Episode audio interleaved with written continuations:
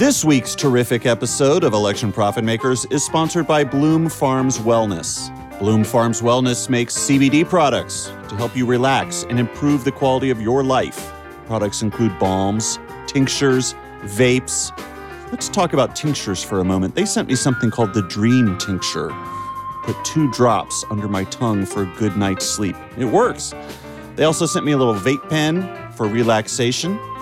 All their stuff is grown and produced in the USA. No solvents, no additives. Nice packaging, I must say. They also have, this is very nice, a give back program. For every product sold by Bloom Farms, they donate one healthy meal to a family in need. Since 2015, they have donated 3 million meals.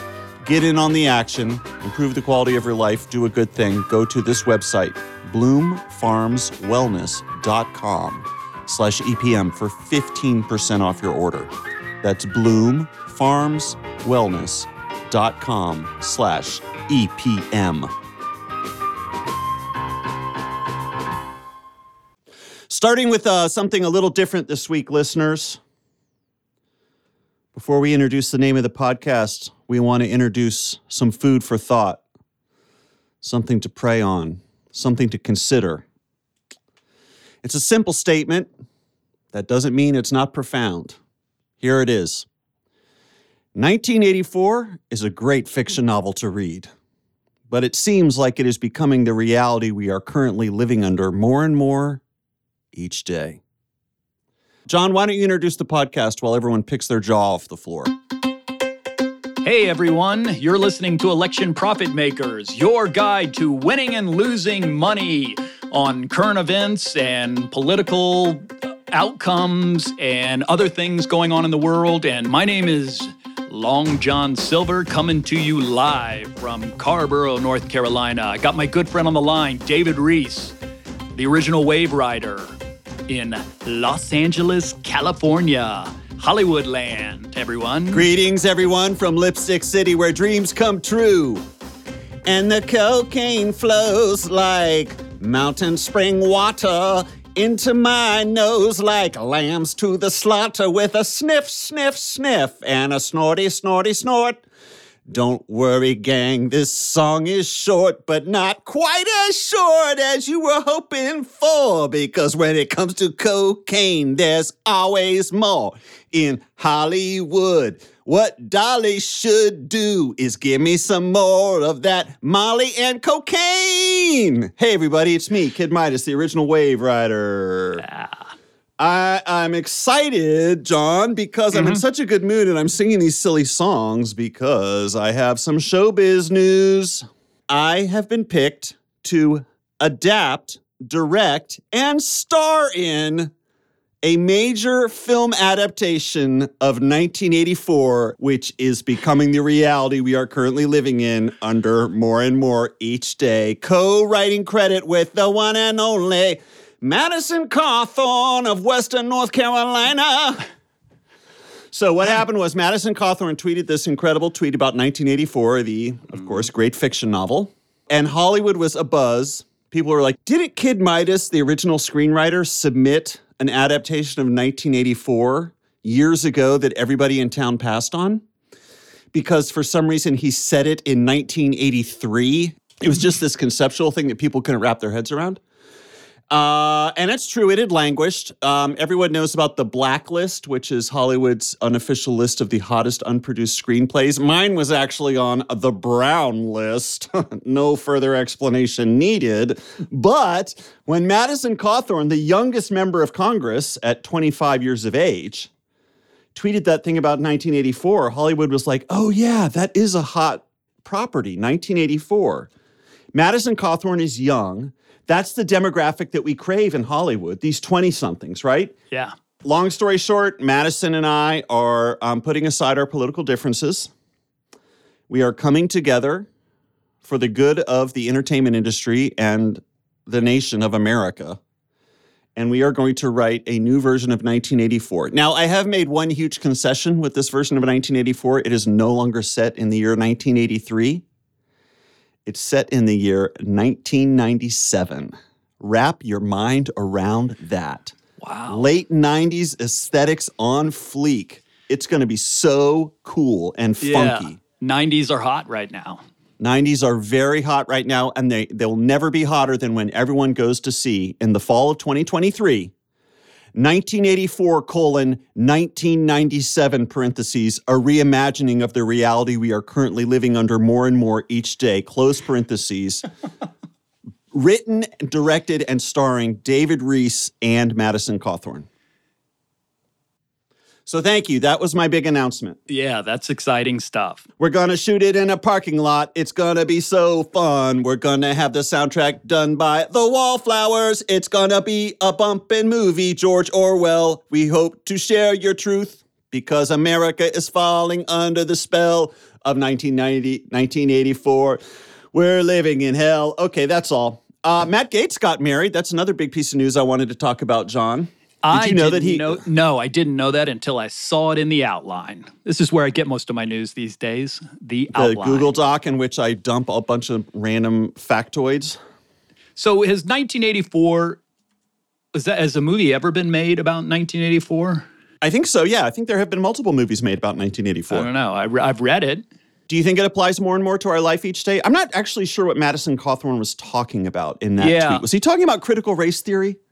The thing I, I- do not understand and love more than any other intellectual framework? Maybe. Or was he talking about mask mandates? I think probably mask mandates. Yeah. Groupthink and the woke mob, maybe? That yeah, that too. Right? Yeah, groupthink. The perversion of language to serve the nefarious ends of the left. Antifa publishing their own dictionary. Did you hear about that? no. It's going to be mandatory in all public schools, the Antifa dictionary of our new reality, edited by Dr. Soup for my family, the so called linguist who is actually an Antifa super soldier. Jean Henri Soup for my family. Soup for my family. Yeah, so Matt Ga- so Matt Gaetz got married. He and his girlfriend flew to California and got married here this past weekend. Is she from California? I don't know why they got married in California. I have to admit, and I wouldn't say this in public, but I'll say this on this podcast. I know next to nothing about Matt Gaetz' girlfriend other than she is loyal AF. So her name is Ginger Luckey. And she's a lucky lady. Yeah. We're having fun here on Election Profit Makers, y'all. Oh, right. So Miss Luckey and Mr. Gaetz married. Let's check in on PredictIt and see if that has affected the market. Will Matt Gaetz be on the Judiciary Committee on September 1st? Uh, there's not much room for movement because Yes is trading at 98 cents, and I still hold a single solitary share of Yes. I, I- learned my lesson. I've been burned many times over by betting against Matt Gaetz. I will never bet against him again. He's married now. That's great for his image. Why are you still holding on to that? I just have one share just to just to make a little money. Why don't you sell, cash in, and buy the other side? Ooh, John, I'll sell my yes share at 97 cents. I have no problem doing that since I paid only 67 cents. Right. So you're going to make 30 Oh, but now I'm going to be priced. What if I'm out of the market now? Because that was my one toe in the door share. You know how you always leave an extra share? Uh, no, they're PredictIt has plenty of room for traders these days. I think. Ouch, PredictIt. Nobody hangs out with you anymore. All right, I'm buying 200 shares of no at three cents that something will happen and Matt Gaetz will not sit on the House Judiciary Committee in, um, check the date, eight days from now. I'm not sure about that, but why not? We're just having fun. Exactly. Okie dokie, moving on. What else is on the outline, John? Elon Musk. Elon Musk, what's he up to? He introduced a new product that is ready for prime time and totally developed and will be on stores soon. And it is a Tesla robot. Elon Musk, the famous entrepreneur and visionary who insists against all evidence in human logic that a human foot will one day touch the surface of Mars, which is a demonstrably preposterous statement that will never come true. I think it might. I do. I think It's he, I a think it human foot will never fucking touch the surface of Mars. It will never ever happen. If it Okay. happens, I will eat a hundred cockroaches with boogers on them. Okay, Elon Musk said he was going to make a robot, and so he brought out this. I don't. Okay. They went to a Halloween shop and bought a sperm-colored unitard and put a man in it, and then that man came out on stage and danced around, and Elon Musk was like, "Yep, I'm gonna make a robot that does work." It was fun, and uh, I definitely understand why people take that seriously. Yeah, it was pure vaporware. I wish there were robots in 1980. There aren't robots in 1984, but there will be in my movie television, version. just TVs. Oh, right, television. Okay, let's just keep going through these topics like a listless morning drive time show. Uh, next topic. well, the FDA just came out and said that uh, salads are bad for you.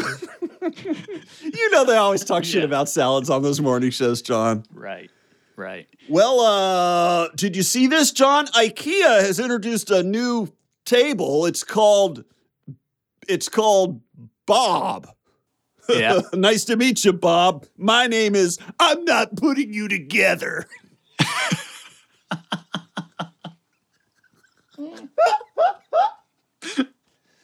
Okay, keep going. This is good. I can't tell if I'm in a really good mood or a really bad No. mood. Uh, You know what I mean?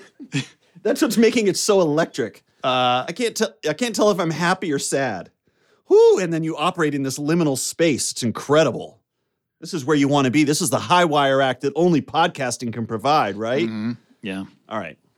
Uh, what else is on the list? Well, Gavin Newsom recall. I think we should talk about this. And by we, I mean you, because you're in California and you can actually vote.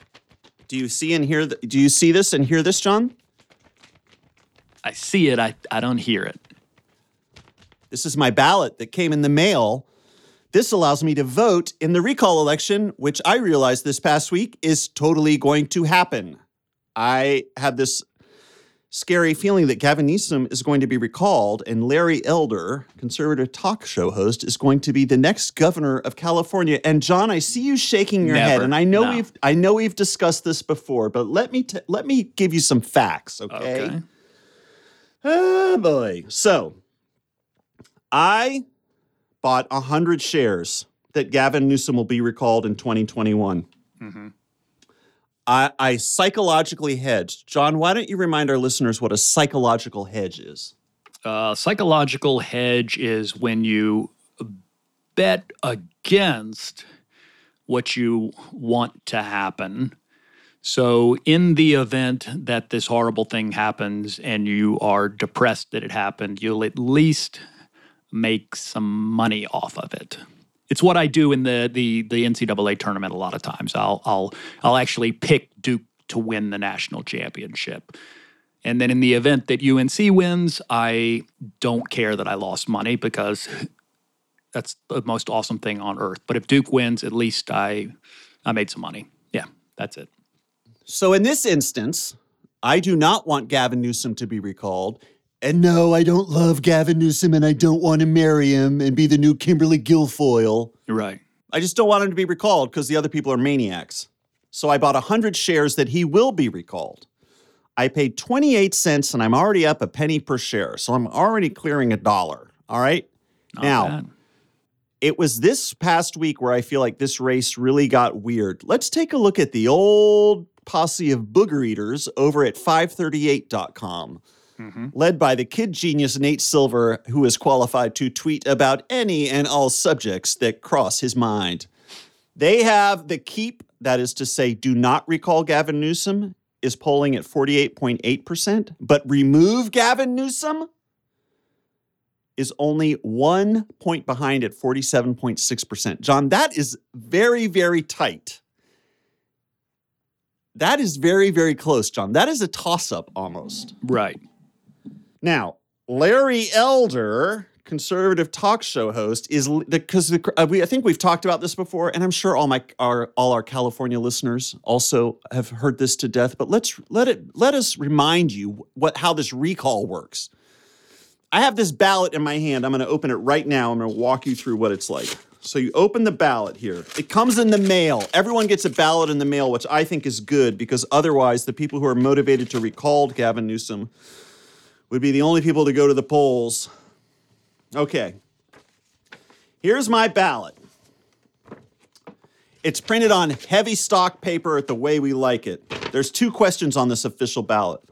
The first question is Shall Gavin Newsom be recalled, parentheses, removed from the office of governor? Yes or no? Now, I'm going to circle that in no right now before I forget, because I have so much on my mind with my screenplay, I might forget. So, shall Gavin Newsom be recalled? No. Ooh, it's like taking the SAT, filling it in nice and dark.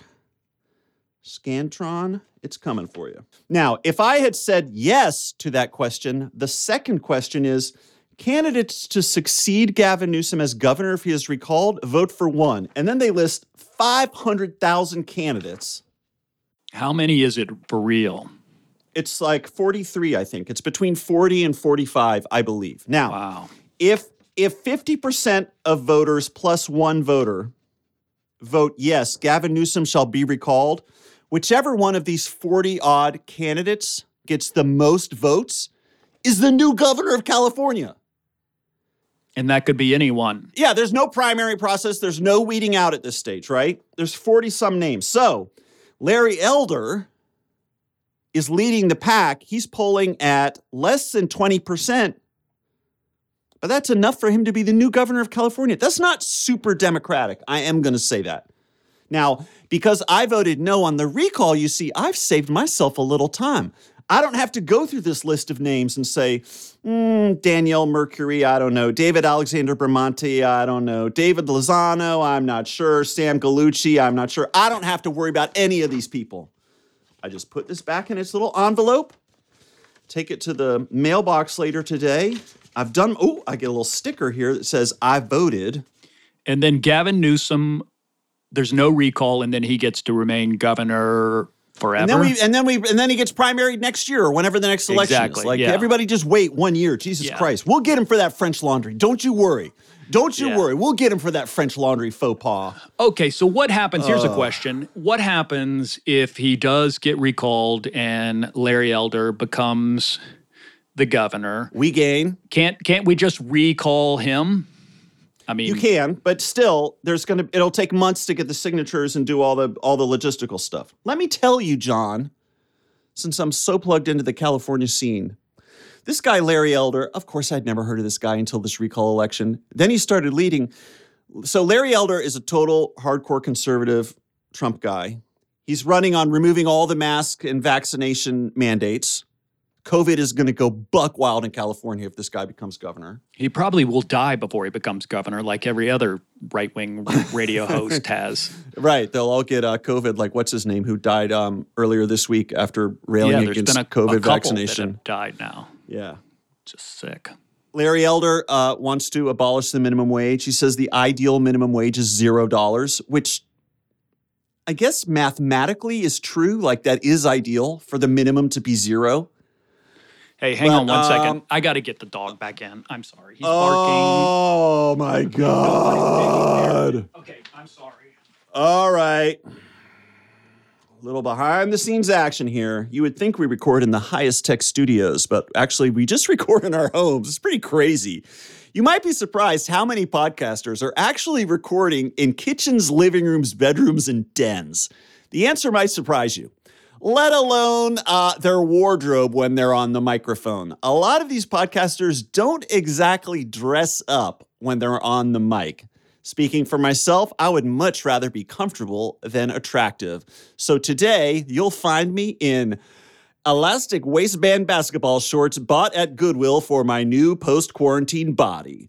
Uh, I'm pairing that with a free t shirt that I got when I went on a podcast called Dork Forest to talk about guitar effects pedals. Uh, feet. Uh, if you're looking for shoes and socks, you can keep looking because Kid Midas is barefoot today and loving it. Good gracious. Oh my God, John, where are you? Where's this Hey, damn I'm. I'm back. Um, I guess what I would say is, and I know it doesn't need saying, but if you're if you're someone like me, you lean to the left and you're not a huge Gavin Newsom fan for any number of reasons, you still please just vote for to to tell this recall election to go fuck a nut and and and tell tell the ballot tell let me put it to you like this tell your ballot not to recall Gavin Newsom does that make sense does that does that tip off the tongue John does that trip off the tongue Yeah. does Yeah. that trip off the tongue John oh my god I think there's not enough oxygen in this room actually John, should we talk about JD Vance or should we talk about Josh Mandel? Mm. We can talk about both because they're running against each other. Okay. Let's talk about them both.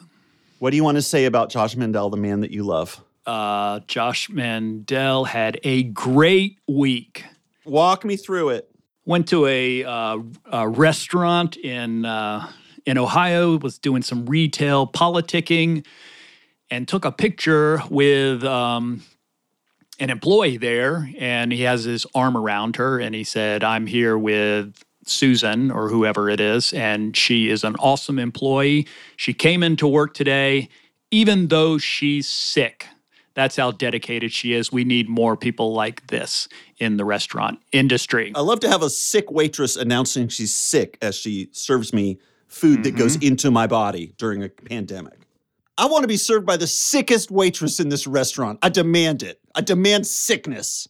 Yeah. So within uh, yeah an hour or so, that restaurant's Twitter account had been nuked, and uh, who knows what happened to them? They got canceled, I guess. But I think that probably helps him. I don't think that hurts him in any way. does. Yeah. Yeah. He's So, loving it. I don't know why JD Vance is is up on PredictIt after that stellar showing by Mandel. Because number one, as per my theory about last week, now that JD Vance has earned the blessing of conservativeintel.com, I've gotten 10 emails from JD Vance since last week's episode. 10. I counted them up. Conservativeintel.com has turned on the fire hose. I get emails about how AOC is a mediocre fraud who's a communist. I get emails about how Biden has betrayed the people of Afghanistan, but also we can't let in any Afghan refugees to America. That's a little bit of tricky. That's a little tricky, but I think he can thread that needle. And then the most amazing emails I get from JD Vance are all about the um you know what? Um, let me read you this one. do you know about JD Vance's new obsession about people who have children versus people who do not have children? I've heard about it. Subject Childless people don't have a stake here. Here's the body of the email that I received from JD Vance. Friend, did you see me on Fox Primetime recently? I was like, no, I did not. But anyway, after I, after I zinged JD Vance's balls off, he continued with his email. I needed to speak directly to patriots like you about the serious issue of radical childless leaders in this country. Radical childless leaders. We can't have people who don't have a direct stake in this country making our most important decisions, friend. We've allowed ourselves to be dominated by childless sociopaths. I'm going to read that again. We've allowed ourselves to be dominated by childless sociopaths.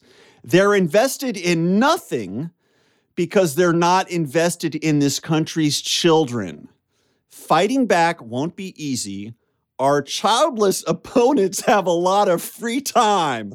Ho. That's some galaxy brain shit. That's exactly right, JD Vance. Ah. Speaking as a childless sociopath, Yeah. because I don't have children, I have so much free time to fuck with people like JD Vance.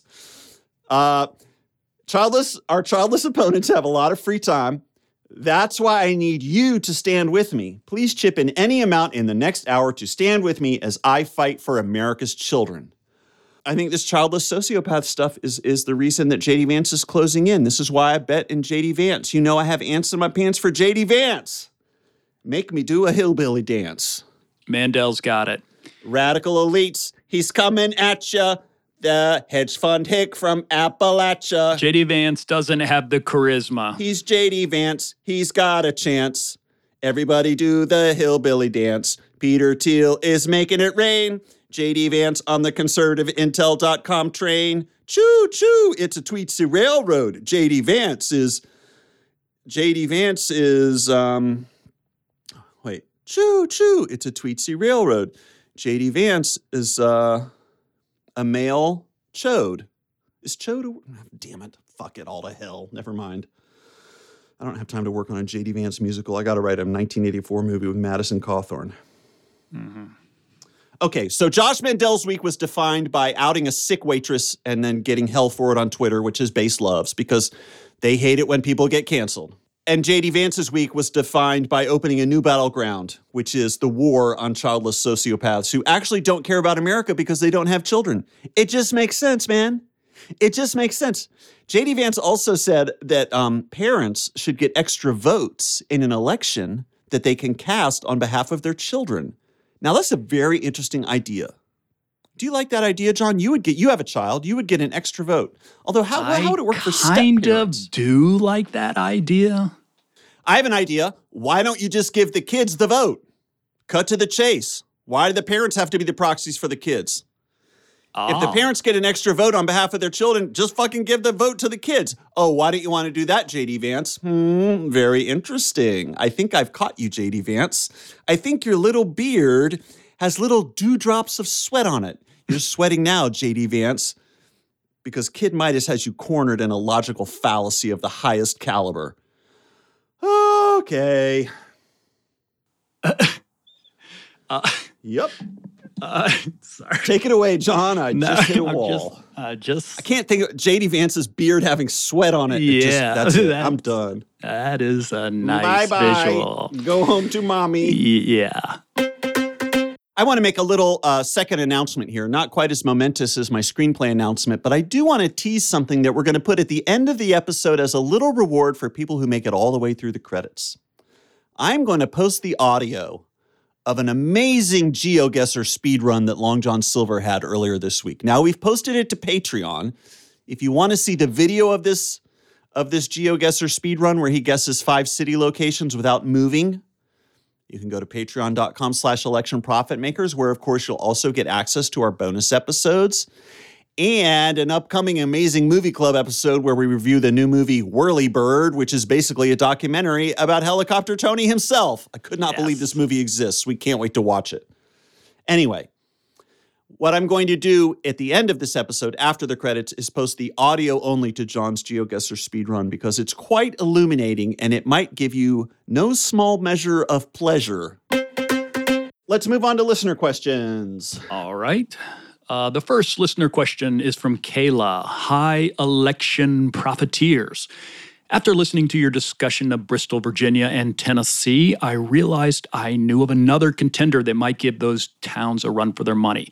My father was born in Texarkana, which straddles the Texas Arkansas border. Not a very creative name, although I like to think of it as the Brangelina of American places. I like that. Uh, much like Bristol, Texarkana seems to share a downtown area split along a north state line avenue.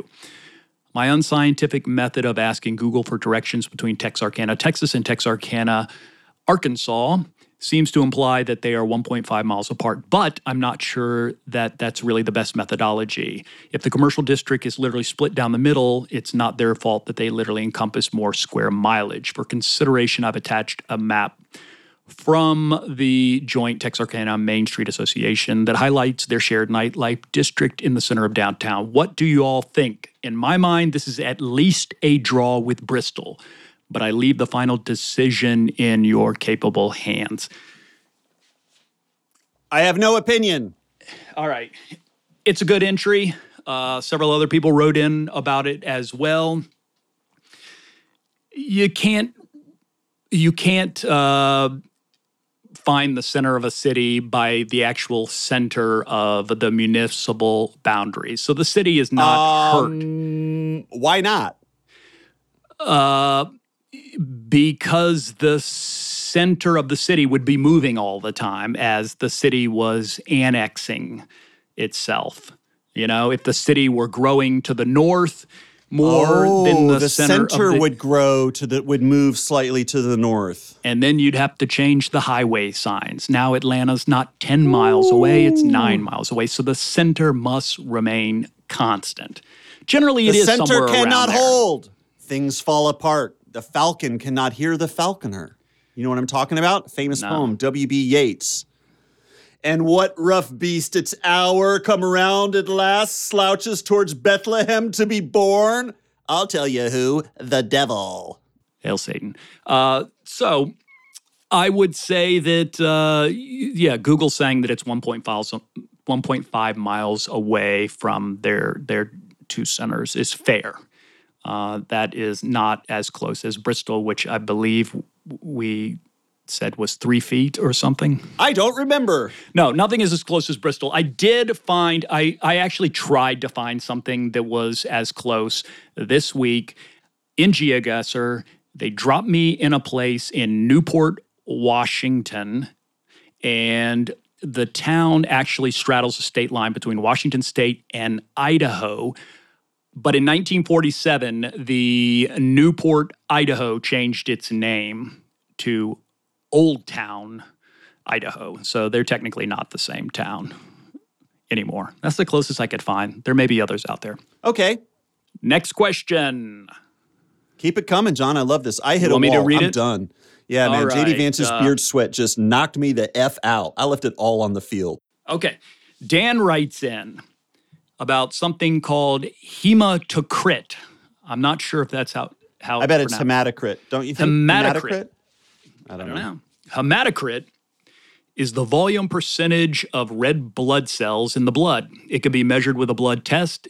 It can take up to a month for someone's blood chemistry to become accustomed to living at a new higher elevation. The blood chemistry of the people who live in Denver acclimatized to that elevation. Thus, a taller building wouldn't affect them as much as someone coming from sea level.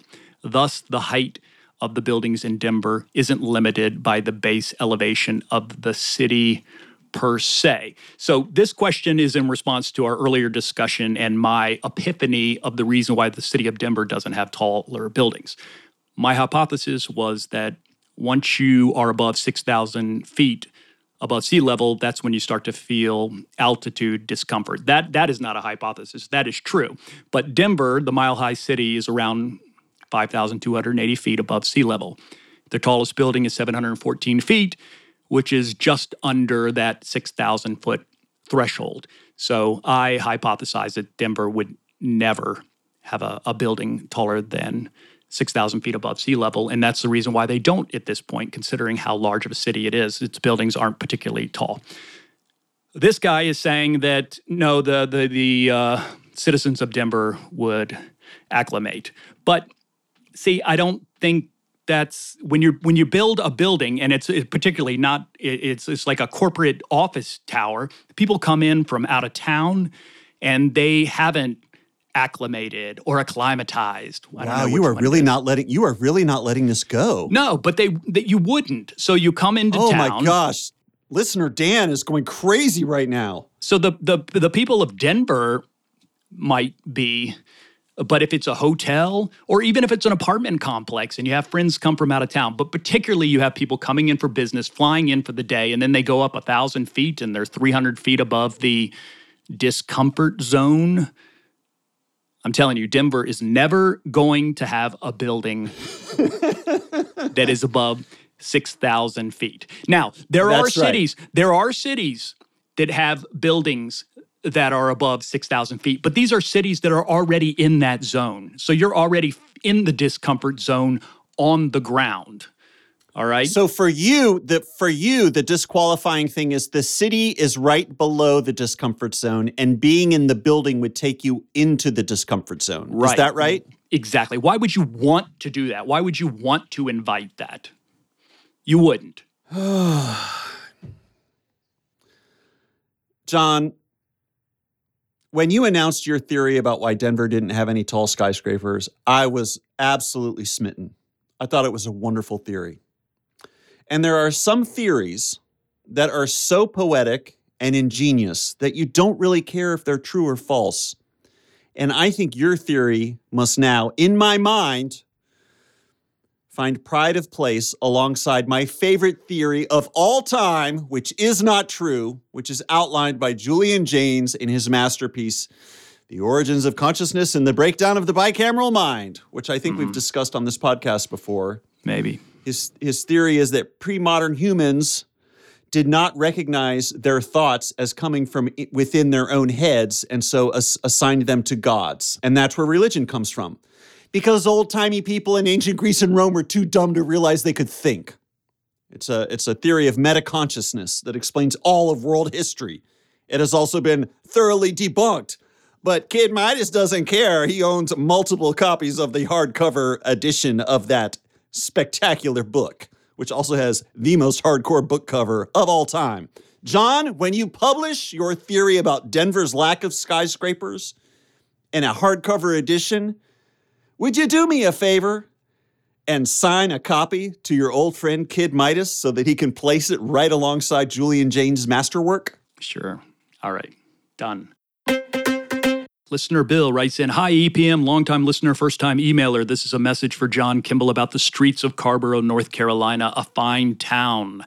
I wanted to call your attention to the work of Geoff Boeing, who has created amazing data maps of how closely city streets are oriented according to cardinal directions. Let's give everyone a bit of context. Last week, John admitted for the first time that he actually doesn't listen to me on this podcast so that he can quote unquote save energy. Mm-hmm. And when I asked him what he was saving his energy for, he was like, oh, there's something I really want to talk about.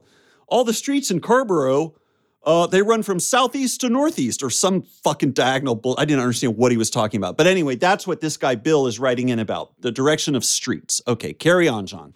Right. So he he writes in. This guy has done a study of street of uh, cities all across the U.S. and all across the world.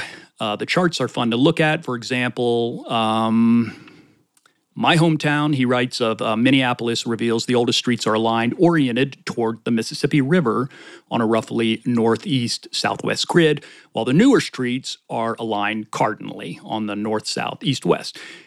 Uh, you compare a great many city street orientations at a glance, though, unfortunately, Carrboro is not one of them. And then he links to the data. I have heard of uh, Geoff Boeing and uh, am familiar with his work. I, I find it fascinating.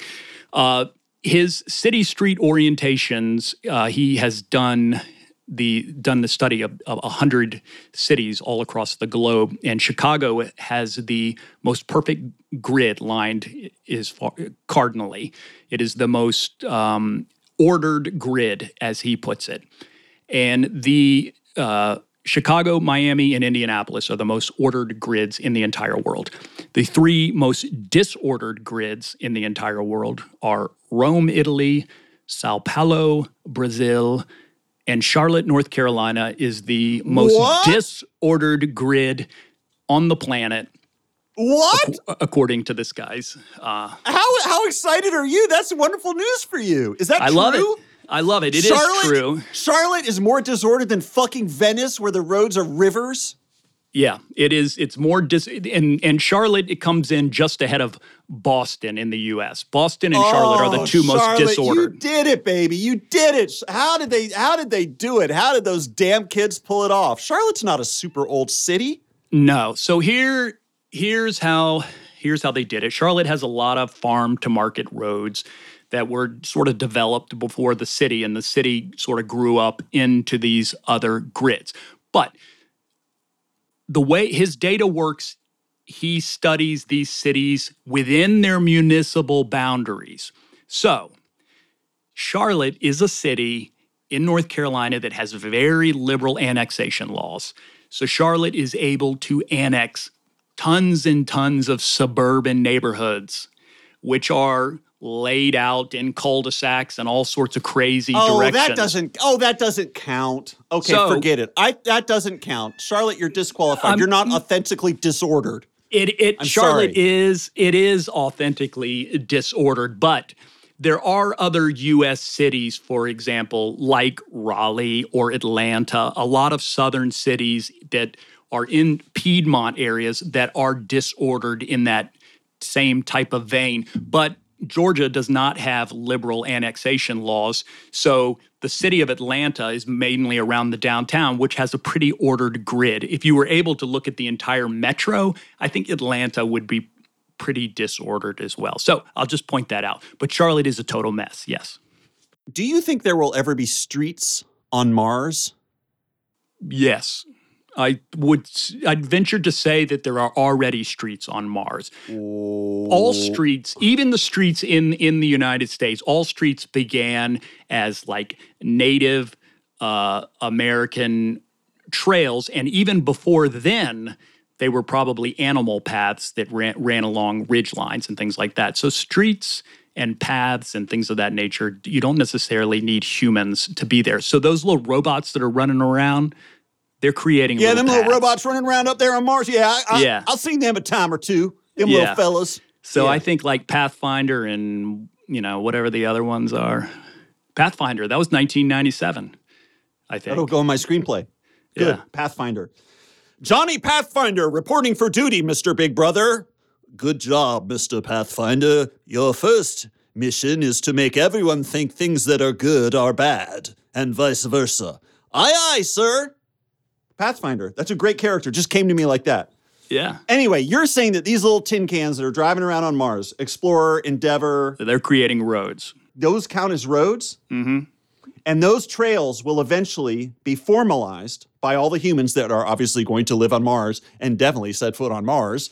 And they'll eventually be paved and there'll be broad thoroughfares for commerce and, and recreation among the citizens of Mars Cloverleaf, A planet and- that will Spaghetti definitely one day have humans living on it.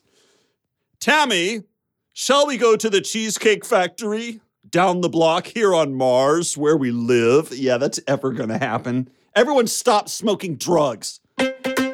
Monica writes in Hi, guys. So, my thought on bridges is that they wouldn't in any way be considered phallic or masculine in general. Bridges are passive, they're diplomatic, so they are inherently feminine as per gender norms. Not to quote myself, but also to quote myself, I made a similar statement with regard to energy. Coal energy being active is appealing to men, while green energies are largely passive, so unappealing to that machismo. I probably wanted to say that fossil fuel energies are more accurately violent, but I'd be uh, reluctant to say that in a public forum. I think you guys were kind of saying a similar thing about why these billionaire dudes want to explore space instead of taking care of their fellow humans. Dudes want to crush stuff so they feel like real dudes. It's base. I could go on, but this was supposed to be about bridges. Thanks for your comment, Monica. Yeah, that was great. Monica is referring to a conversation we had on this very same podcast a while ago about the, the phallic nature of skyscrapers, and we were trying to come up with the feminine equivalent, the feminine infrastructure. Bridges obviously are a great example. We were wondering if dams were an example, I think was another one. Um, but yeah, bridges are diplomatic. They, uh, and I guess that's stereotypically the role of the woman, right? To be the peacemaker, to make make sure everyone's getting along. Mommy is making sure everyone's getting along, right? Is that something? Is that is that something Freud would say? Freud? Uh, Sigmund Freud, the famous Yeah. um, psychologist. The feminine, everybody, or is that Jung? I don't understand. No, Freud did not say that. Lacan. The woman's job is to make sure everyone gets along. She serves as a bridge among feuding members of the family, all of whom want to have sex with her. That sounds like something Freud would say. Yeah, that does. Yes, yes. Right. Uh, thank you, Monica. I agree totally about coal and tough guy extractive energies. We're gonna punch a hole in this fucking mountain and take all the uh, take all the valuable rocks out of it, and then we're gonna put them into a big oven and make a big black cloud. It feels very machismo, right? Whereas solar power is like, yes, we're going to put a shiny mirror on a roof and let the sun do all the work. so French, you know, it's so loose so passive. No wonder all the Republicans hate solar power, even though I should emphasize it employs more people than the coal industry at this point. And it is taking over in a lot of southern states, places like North Carolina and Georgia. Let's go, North Carolina. Let's go, Georgia. Let's get those French shiny plates on the roof. No more punching mountains. Sorry, y'all.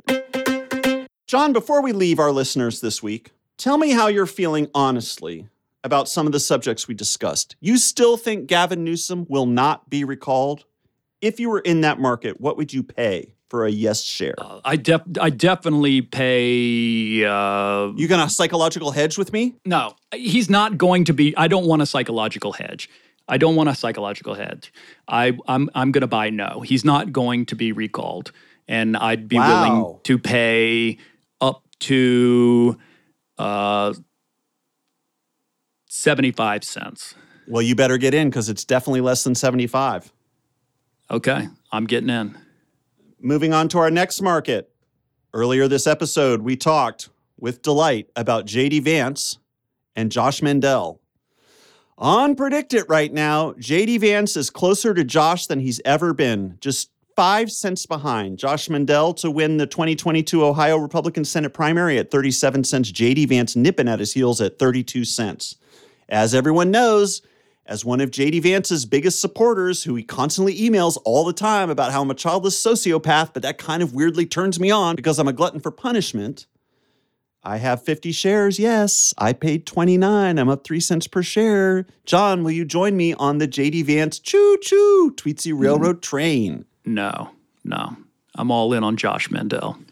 Okay, fine. We'll see. We'll see how that ends. Uh, JD Vance, Josh Mandel, we will see both of you in hell. Election Profit Makers is a Radio Point production with executive producers Alex Bach, Rich Corson, and Daniel Powell, with help from Houston Snyder and Kat Iosa. Support us on Patreon at patreon.com slash electionprofitmakers. Send your election prediction questions to contact at electionprofitmakers.com. If you want to try PredictIt, go to uh, predictit.org slash promo slash EPM20 to receive up to $20 in matching funds and join us in the wave riding. Uh, please rate and review us on Apple Podcast or Stitcher or Spotify or Overcast and subscribe to the show so you can get the show as quickly as possible. And yeah, we uh, appreciate all the reviews. There, I, I go there every once in a while and read them, and they're very funny. And thank you. I think that does make a big difference. How was that? That was great. Uh, all right. Enjoy the special post credit bonus content. We'll talk to you next week. Goodbye, everybody. My name's David. Goodbye, John. Bye. Okay, we're going to do a quick round of GeoGuessr. I've had a margarita. It's Friday evening. Let's see how we can do. You know what? Let's play U.S. Cities edition and see how we can do.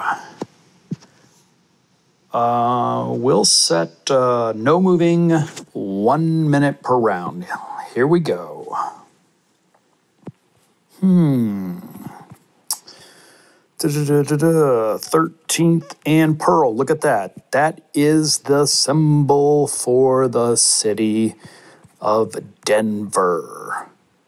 The question is can I find 13th and Pearl in 40 seconds?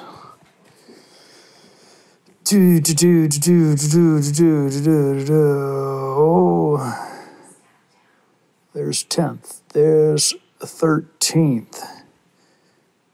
Pearl is one of these going north south. Are we going to be able to find it? Will we be able to find it? There's Logan. I feel like it's nearby, one of these, but I'm I'm Oh, this is annoying. Look.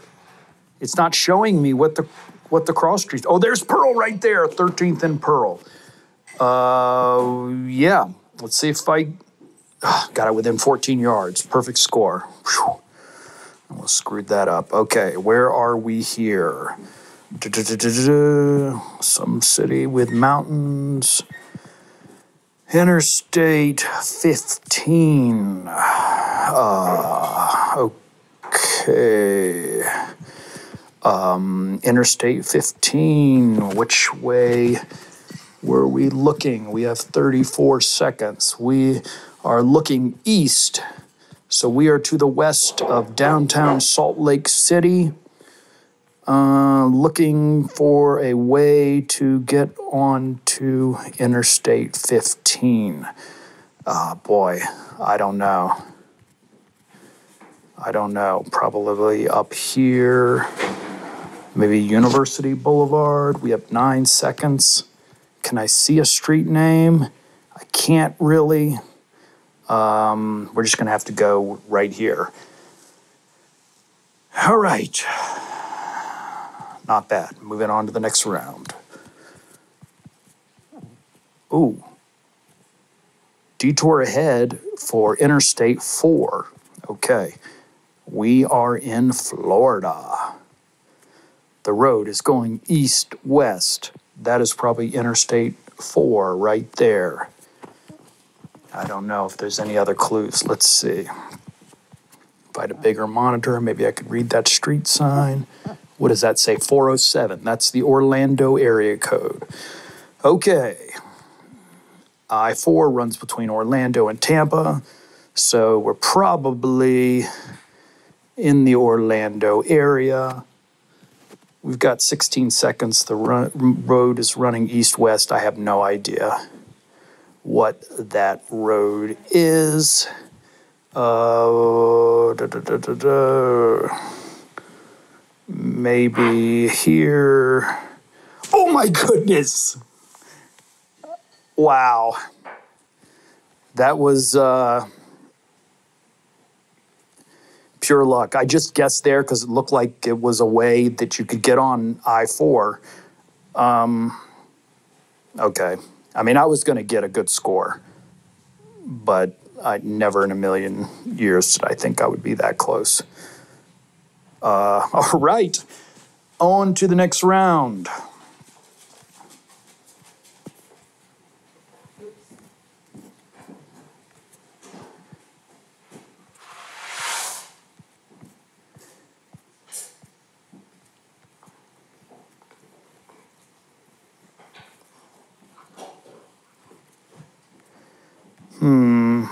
At that. That looks sort of like a, a French Quarter New Orleans type railing. But I don't know.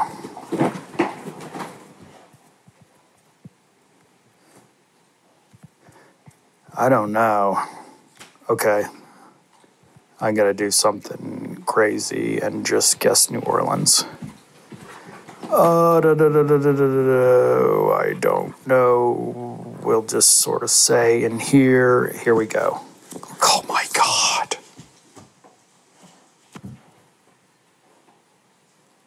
Again,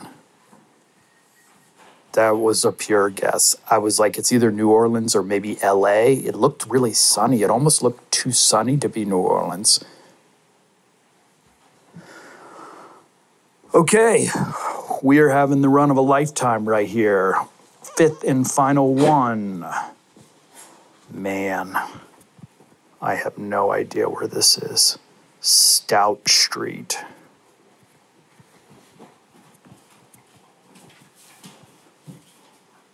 Pizza Republica. Champa. Is that Denver? Yeah. Yes. Yes. Denver. Okay, that's what I thought. Okay, so was just in Denver. Here we go. I don't know if I'm going to find it in the next 20 seconds if I can find Champa Street. But yeah, no, it's definitely downtown. There's tall buildings everywhere. Uh, okay, there's Champa. Um, I got five seconds. I wish I could see. It's it's it's by some sort of big. Uh, I missed it by 1,100 yards. Okay. Game finished. Total got a total of 24,978 points. Oh God, so Did it crazy. in 2.1 miles. That's so weird. You got two Denvers I know. I got kind of lucky. one game. I know. And we were just there. I know. So see, you got to be good, but you got to be lucky. And I was. I was very lucky on that Orlando. I was lucky on New Orleans. I was lucky to get two Denvers, and uh, I guess I did did Salt Lake City on my own. So there you go. That